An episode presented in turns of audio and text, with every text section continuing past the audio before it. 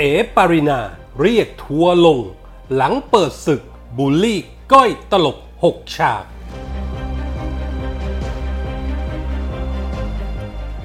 ดราม่าแอปหมอชนะ แค่ยอดภูเขาน้ำแข็ง ตราบใดที่ลุงตู่เอาบอลสวยแรงงานไม่อยู่ ปกปิดโควิด ก็ไม่มีวันจบ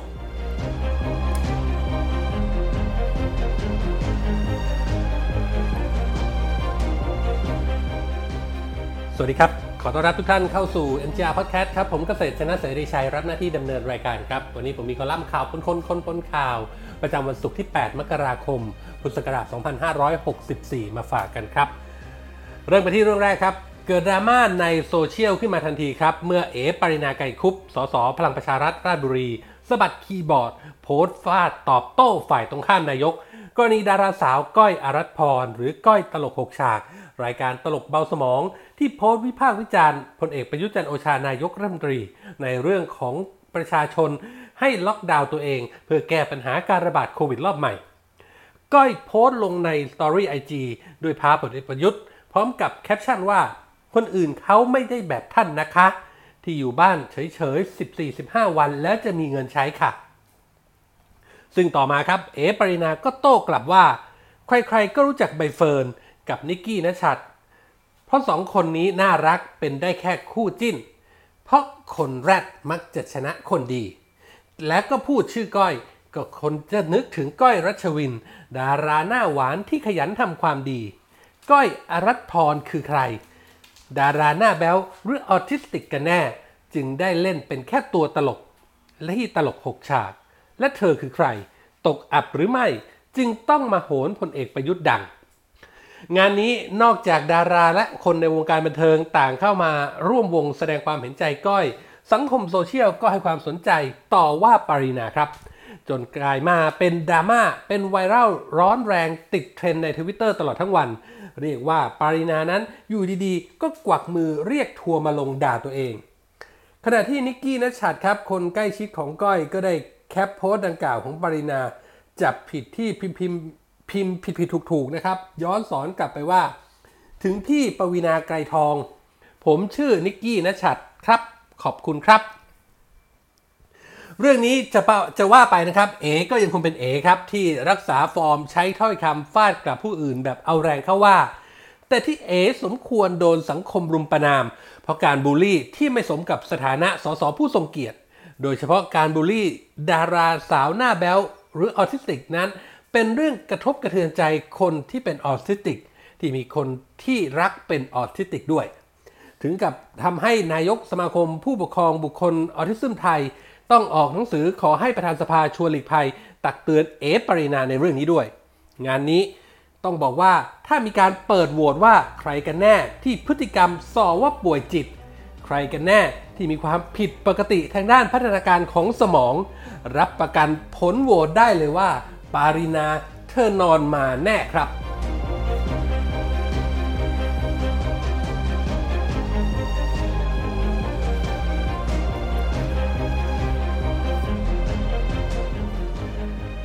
กลายเป็นประเด็นดราม่าประจำวันอีกเรื่องหนึ่งนะครับ หลังจากที่หมอทวีสินนายแพทย์ทวีสินวิทยุโยธินโฆษกสบคแถลงเรื่องการยกระดับมาตรการป้องกันการแพร่ระบาดของเชื้อโควิด -19 ให้เข้มข้นขึ้น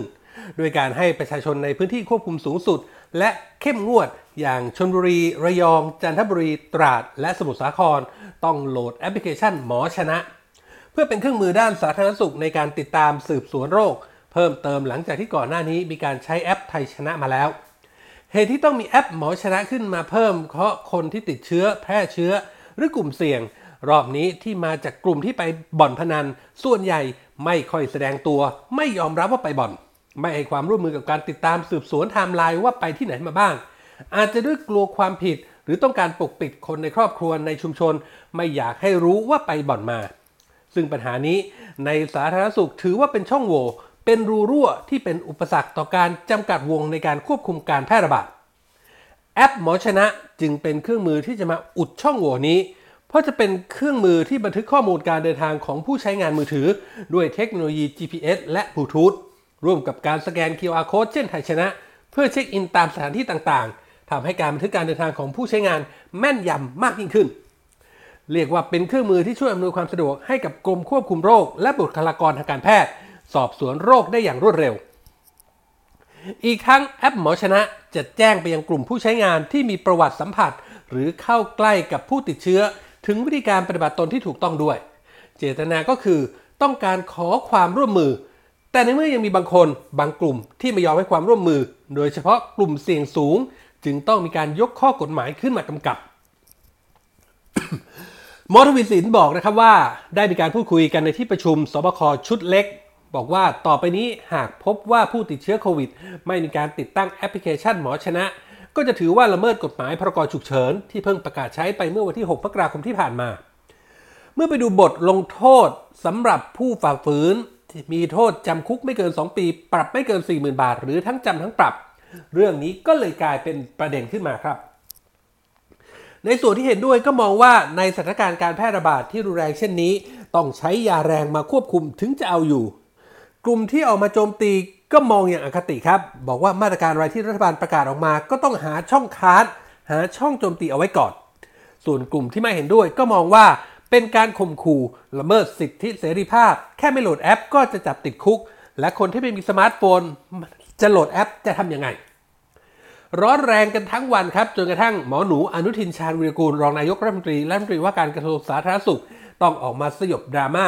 ว่าการไม่โหลดแอปหมอชนะไม่มีความผิดคำสั่งดังกล่าว มีเจตนาจะดำเนินคดีกับผู้ปกปิดข้อมูลในการสอบสวนโรคเท่านั้น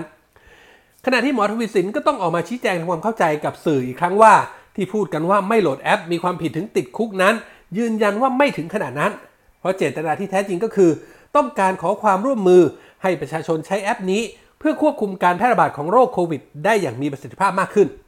หากประชาชนไม่มีสมาร์ทโฟน ไม่สามารถโหลดแอป ก็สามารถใช้วิธีการจดบันทึกของตัวเองด้วยมือถือได้ด้วยมือได้นะครับในสถานการณ์ที่โควิดระบาดรุนแรงอย่างรอบนี้นะครับ สะท้อนให้เห็นว่าคนที่เหนื่อยที่สุดก็คือ หมอ บุคลากรทางการแพทย์ที่ต้องมารบกับเชื้อโควิด ต้องหามาตรการมาสกัดยับยั้ง ให้ผู้ติดเชื้อเป็นศูนย์โดยเร็วที่สุด แต่ก็ยังมีบางกลุ่มบางส่วน ที่ไม่ยอมให้ความร่วมมือ เพราะว่าไปบ่อนมา หรือเพราะเข้าเมืองผิดกฎหมาย ปัญหามันจึงวกกลับมาที่ต้นต่อ ก็คือคนในระบบราชการ เครือข่ายผู้ใกล้ชิด ผู้มีอำนาจ ที่ละหลวม หลับตาข้างหนึ่งปล่อยให้มีบ่อน ปล่อยให้มีกระบวนการค้าแรงงานต่างด้าว แลกกับสวยที่รับกันเป็นกอบเป็นกำติดเป็นนิสัย เมื่อรู้ถึงต้นเหตุแล้ว ก็ยังไม่ดำเนินการจัดการขั้นเด็ดขาด เรื่องไม่โหลดแอปไทยชนะ ผิดหรือไม่ผิดกฎหมาย จึงเป็นแค่ปลายเหตุ เปรียบเสมือนยอดภูเขาน้ำแข็งที่โผล่มาให้เห็น ส่วนใหญ่มหึมายังจมอยู่ใต้น้ำนั้นก็คือ ระบบรัฐราชการที่มีผลประโยชน์อยู่กับขบวนการผิดกฎหมาย ที่ยังไม่ได้รับการกำจัดอย่างจริงจัง ตราบใดที่ลุงตู่ พลเอกประยุทธ์จันโอชานายกรัฐมนตรี ยังจัดการกับปัญหาบ่อนสวยแรงงานไม่ได้ ปัญหาการแพร่ระบาดของโควิด ก็ยังไม่จบ แม้รอบนี้บุคลากรทางการแพทย์จะควบคุมให้เบาบางลงได้แล้ว แต่เดี๋ยวการแพร่ระบาดรอบใหม่ มันก็จะวนกลับมาเป็นลูปเดิมอีกเช่นเดิม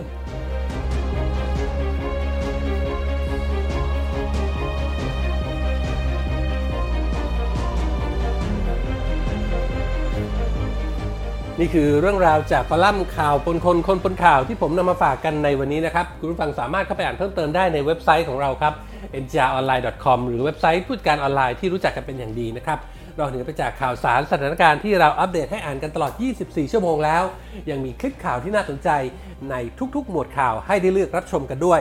หากคุณผู้ฟังคุณผู้ชมมีข้อแนะนำติชมประการใด ทิ้งคอมเมนต์ไว้ได้ในท้ายข่าว หรือถ้ามีโดยตรงถึงพอดแคสต์นะครับก็ search หา MGR Podcast ได้ทันทีครับ ทุกคอมเมนต์ทุกความเห็นเป็นกำลังเป็นแรงใจให้พวกเรานำไปปรับปรุงพัฒนาผลงานให้ออกมาเป็นที่ถูกต้องตรงใจคุณผู้ฟังมากที่สุดครับ วันนี้หมดเวลาแล้วครับ ขอบพระคุณทุกท่านที่ติดตาม ผมเกษตรชนะเสรีชัยลาไปก่อน พบกันใหม่โอกาสหน้า สวัสดีครับ